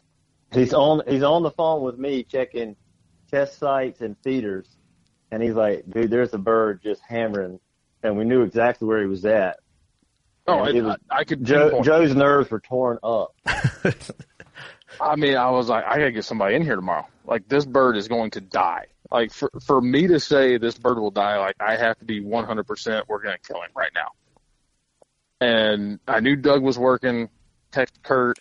I think we had a few phone calls, We and then did. finally that it, I once I talked to your wife, then it was like, all right, I'm coming. And it's not that my wife, like, if I wouldn't have been gone. Yeah, she would have been fine with it. I mean, you can't kill big turkeys if your Oh, wife's no, not, right? yeah. well, it, Sam doesn't give a fuck. But yeah, Sam like, doesn't. It would have been one more day of being at home, then I'm gone for four nights at Mark's place. Yeah. Which she's not yeah. going to tell me not to go hunt with Rob Keck. You know what I mean? Sure. And turns out Yeah, you don't pass that up. I actually ended up not going because I got sick, and I wasn't. I didn't want to get anybody else sick. Anyway, side story. You didn't get sick because of me, did you?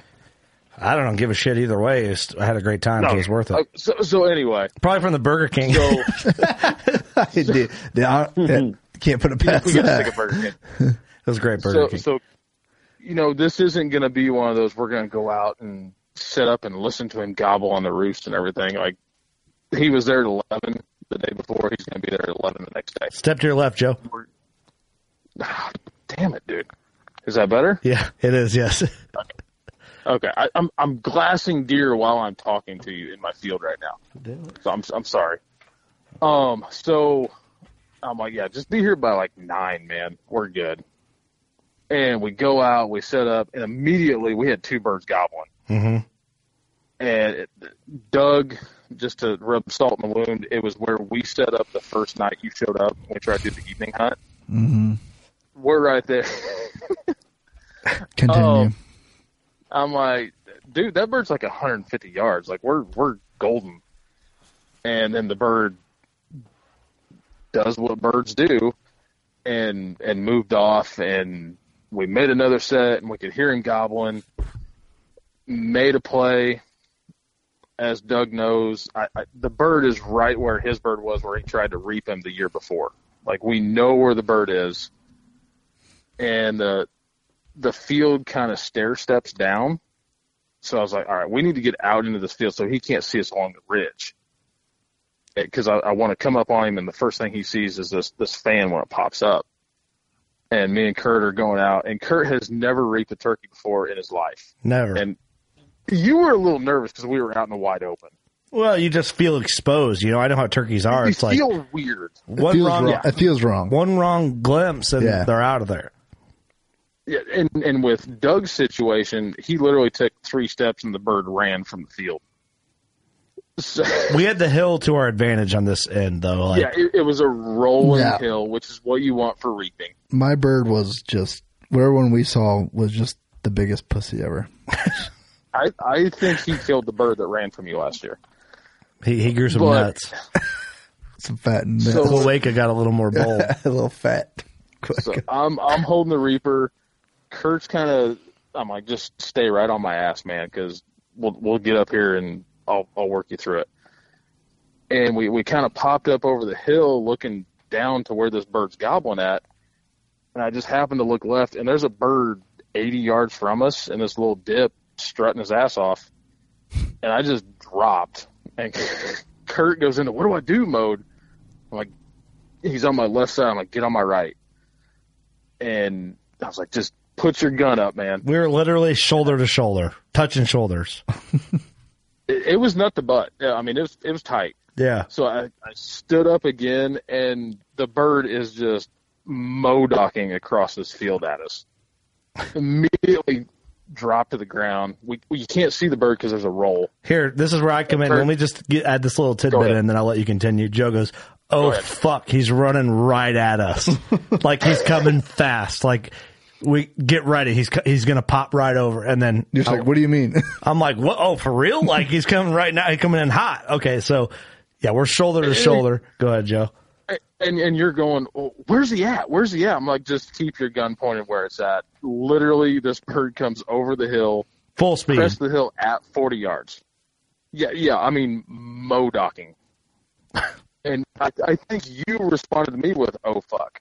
Yeah, And, like he's on the beat as he pops up, and then he comes to a complete, uh, not an about face, but just put the brakes on because he sees this strutting decoy with two grown men crouching behind it. Just two boulders two behind bloated it. Busch Light Yeah. guys sitting behind this decoy. what what was it I said to you, Kurt? You were like, um, I think I said smoke his ass. Yeah, you're like smoke his ass whenever you want, and I'm like the whole time I'm like I don't know, you know I've never killed. This is my first year with a turkey gun, right? So I got this fresh turkey gun. Actually, first turkey ever killed with this turkey gun, so it's got a big time sticker on the stock now. Oh, so deserved. it's pimping. But um, yeah, something You can along do that when those you kill a lines. turkey with me, Doug. That's what you can use my gun. Joe, Use my gun. not now. But anyway, Sorry. yeah, yeah. I'm like, oh shit, pretty much. Like it was cool, man. It came right up in 40 yards still, but it was like right over the hill into us, you know. It, yeah, but the the most amazing part of the hunt was, I mean, that was so cool how it played out. I've never seen Kurt Geyer move that fast because he shoots, pumps the gun, and was literally running at this bird before the wad ever even hit the ground. I was like, and You're I. I was just like standing there with the decoy, like, oh, I, he, he's gone. Oh, oh, cool. He just want to make sure Burr wouldn't go nowhere. Oh, dude, I no, no more. Not since my Kansas moving. debacle, Right? dude. I'm telling you, I shoot a bird, I'm full sprinting at its ass, Exactly.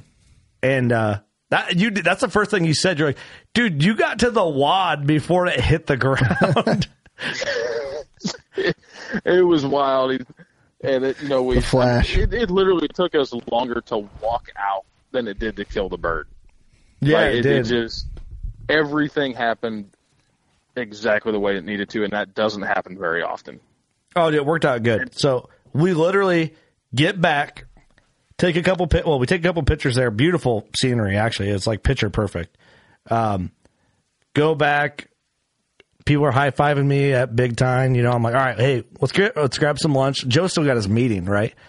So I'm like, hey, I'll treat you. Let's go. I'll get. I'll buy you some Burger King because it's um, it's really all there is. Quick, right? That was nice of you. By the way, that Burger King there is on point. It's really, Should have just went to the bar. That bar's food is. it would have took too long. He would have missed his We meeting. didn't have time. Joe. I had to go to a meeting. Skip your meeting. You're sick. So Joe downplays that I took him to Burger King for our post uh, turkey kill date, but I would have took him to a 32 Saloon or whatever the fuck it's called. Uh, What's the What's the pub? 36. The Negocian Pub, the most glorious place in the world. That food not bad either. I've never been to that one. I got to go there next time. Careful, Um, you get in trouble there. the Big Time whole community kind of holds a special place in my heart now. There's like a lot of great memories made there. Um, Mine are all bad. well, that's all right. It's haunted. It's haunted. Didn't kill a turkey. It's not haunted. You went there for Kurt you, kills you went things, there for Doug ten sees minutes. Yeah, you went there for ten minutes. I see a ghost for them there for three days. I kind of forgot about the ghost story. Great Burger King. Uh, moral of the story: Get the bird. You know, we we do all the legal beagle stuff. Go get Burger King. Joe, all right, buddy. Have fun your meeting. You're the man. Love you. Actually, Mark Drury called us too and was bullshitting with us. He's like, no, no shit. So that was kind of like a cool added bonus to it. And then uh, I'm on the road. Get home before my wife gets home.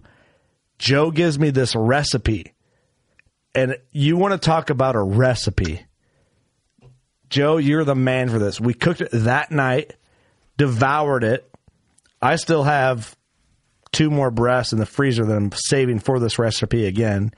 Then, ironically, with like within a couple weeks, Mark Drury's like, I still send him some pictures, you know, and he's like, "Hey, what was that? What was that recipe?"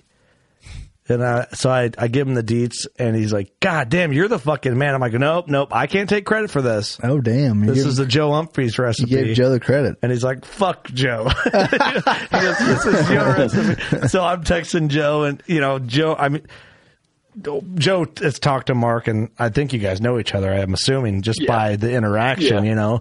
And I'm like, it's, so I'm sending Joe. I'm like, hey, uh, yeah, Mark said fuck you, and uh, this recipe's is mine. And- recipe. but it's your recipe, Joe, and it's incredible. Dude, it, everybody needs to try that one. I, we need to post it to uh, to the group, man. it- Yeah. It's just Have you done a big time uh, blog about it? No, I haven't. We need, We need to do like a WCB film, like cookout. Oh, ah, we should do that, Joe. We got to cook at the studio. Yes, Yeah, we can do that. And we can do bring a- air fryer. I'll you wear a over. chef hat. Okay, and we can do a blog while we do it too. We can and take some pictures else. A chef hat Yes, and please. else. and an apron. But any, Perfect. anyway, Daryl, you coming to that one? Me? You, you, Yeah. you better Oh, find there. more than that. You better be wearing more than that chef hat. I'm thinking. Party pooper. party pooper. I'll, I'll have the chef hat placed appropriately for you. O- over over uh, Doug's back windshield. You're right. Yeah, over his back window ornament. hey yo, Yeah. Anyway, moral of the story: great turkey hunt. We didn't really tell the full story. Great turkey recipe and uh, great food plot seed, boys. It was a good one. Wish I could have been there, guys. Yeah, I know. We need to get get both of you back in studio to hang out. A lot has changed here. Um, it's it's kind of a new place. turkey hunting next year. Mm-hmm. It's going down. Redemption Island. Maybe Kirsch's coming. We'll just double up. I'll come with and hold your hand, and then you'll kill We'll him. ghost hunt too. Bring my gun though. We'll bring my gun. All right. I got the big time shotgun now. Stickers on it. Right. Okay. Okay. yeah. No, that's fine. kill kill with my gun. anyway, we appreciate you guys. Thanks for uh, giving us the up down update on the main event. Um, breaking down some stuff for us. We always appreciate you guys on the podcast. We appreciate your partnership. Our listeners appreciate the partnership and the discount code WCB twenty twenty two. Of course, that'll be in the intro. Um, you already heard it. Get you something nice. Get you some. Get on there. Support good people. Support a good company and support good product. That's what it's about now. None of that cheap shit. Let, let me Sorry. throw this in, guys. because Sorry. Go ahead, Joe. we love working with you guys. You know that. I tell you that all the time. But we cannot thank the WCB community enough. I mean, I, I promised this guy I'd do it. Shout out to Rob Agar. I've been on the phone with him. Daryl's been on the phone with him talking about his soil test and everything, but he's a huge listener. And he's he was like, yeah, that, that's where I heard from you guys. So Shout out to you know, Rob. all the calls, all the calls that we have with the listeners and everything, we love it. That's what we're here for. Keep them coming. That that we're here to help you. So so thank you guys for listening. Thank you guys for buying our products. And and thank you guys for using the code because Absolutely. I got the report from Joe and the code is doing great. So I'm glad you guys are utilizing that and saving yourself some money and getting good product and supporting us, supporting our partners. Um, it means more than you know to us. Um, forever grateful. I'm in here fist pumping literally as I'm talking, and no one can even see me. Hell yeah. But just to let you know, uh, we really, really appreciate it more than you will ever know. I promise. Daryl, what's up, bud? Weird silence. What's Weird up? silence. It's all good. we, we waiting for me to say how much I appreciate everybody's support. Well, we weren't really waiting, but it- it's your turn if you want to. It would have been nice. No, That's normal when I- you throw something whimsical in. I was actually getting ready, you know, before Joe said it, that you know we definitely appreciate you guys' partnership, and it's it's one of the best, and and we definitely appreciate the support that your listeners um, show us, and you know, and we see, you know, via the code, we see when they um, do support us, and you know, and I'm telling you, it's a trackable measure, and it. it um, it shows up and we, we, we look at it and we talk about it quite often. So it's definitely um, not empty thanks. It's thanks that uh, are, are definitely due because we we see how much you guys and, and your listeners support us. I, I love that there's a return to your guys' investment with us, and and we say this a lot about um, companies that kind of take our partnership to the extra level, like Huntworth. We mentioned a lot, and Big Time. You guys have been so great to us, honestly, over the years, and the involvement that you've had um, with us being a part of certain things and the podcast and putting us in your catalog and um, future involvement that we're talking about. It's like that means so much to us because we started as a crew that you know we're reckless. Honestly, we still are reckless. Like not a lot has changed. We've always done what we're going to do, and if a company wants to support it and be a part of that, um, it, it's it's hard to really wrap our heads around because the industry is in a big shift right now. And the authenticity that used to be from the big major TV networks is now shift to it maybe hasn't shifted yet, but it's in transition I to think everyone can see it. Well, it's and and for this is uh, we're harsh a little bit, you know. We weren't we're not the show for everybody, but the real ones that live life for real and work hard and cuss and have the reality is, you know, you guys are supporting real motherfuckers more than a lot of other people because of partnering with us, of doing what we would do anyway, whether you guys partnered with or not. So we're thankful that you are, and we're glad that you are, and we truly love Big Time, and we love the partnership. So, um, a true, true, heartfelt thank you, guys. Big time, big time. I'll tell you something else, Kurt. You know, I- you know, um, not many people get to see it because they're they don't get to meet you guys, or, or you know, they just are you know, just the way the circumstances work out. But yeah, you guys might be reckless or take it to the edge and this and that. But you know, when you get to be around, somebody gets to be around you guys, you know, you guys are, are really not just genuine, but you have you're good, genuine guys with a heart, you know, and uh when we were out in Indy together, you know, we don't leave we we, we don't leave without asking about our families.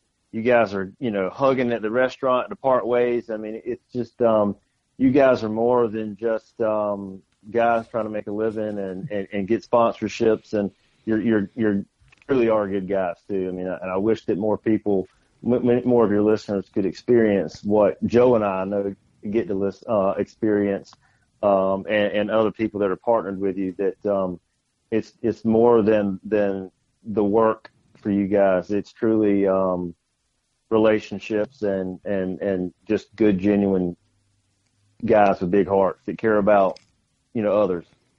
I appreciate you saying Yeah, that. thank man. you. That that is, you know, a lot more to it. That's a lot we probably failed to talk about too, but it's weird. You know, it'd be weird for us to bring that up, but I do appreciate you bringing Yeah, that up. But sure. it's true, man. We're huggers. We really are. We'll get Honestly. we are huggers. I guess I never really thought about it that way, but we hug a lot. But but it's a uh, you know we we like to feel close to people and appreciate them, and that's what it's about. You know, life's too short not to hug. What's up? So thanks for saying that, Daryl. That means a lot, man. Got me all sad. Very nice. yeah. Joe? Yeah, real sappy. I think I need another beer. Joe, you got anything nice to say? I'm not crying. You're crying. Yeah. That's not a tear. It's my allergies, man. yeah. I splashed Busch Light on my eye when I took a hard drink. Yeah, 'cause I'm a hard ass. I'm a hard ass. That was bur- that was bourbon. Get some wham burgers and French fries.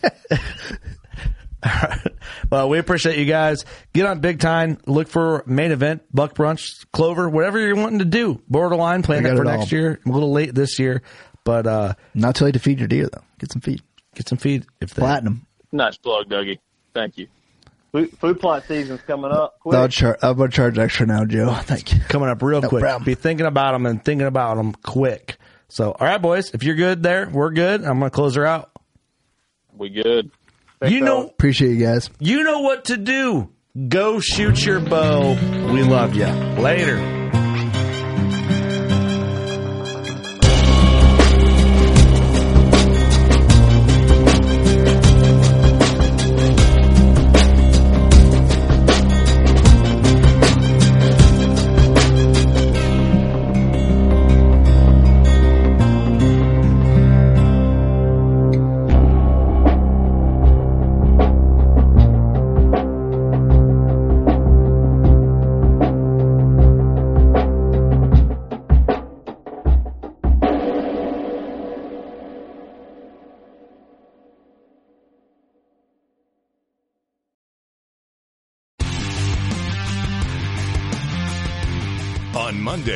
Head offshore with Captain Scott Walker and Steve Roger for breathtaking deep sea adventures. Coming to me, coming to me, coming to me. Double. He's jumping, he's jumping, he's jumping. Oh! Oh! Look at that belly. Don't miss Mondays with Into the Blue, brought to you by Academy Sports and Outdoors from 7 to 10 p.m. Eastern Tell a few fish stories along the way. on Waypoint TV, the destination for outdoor entertainment.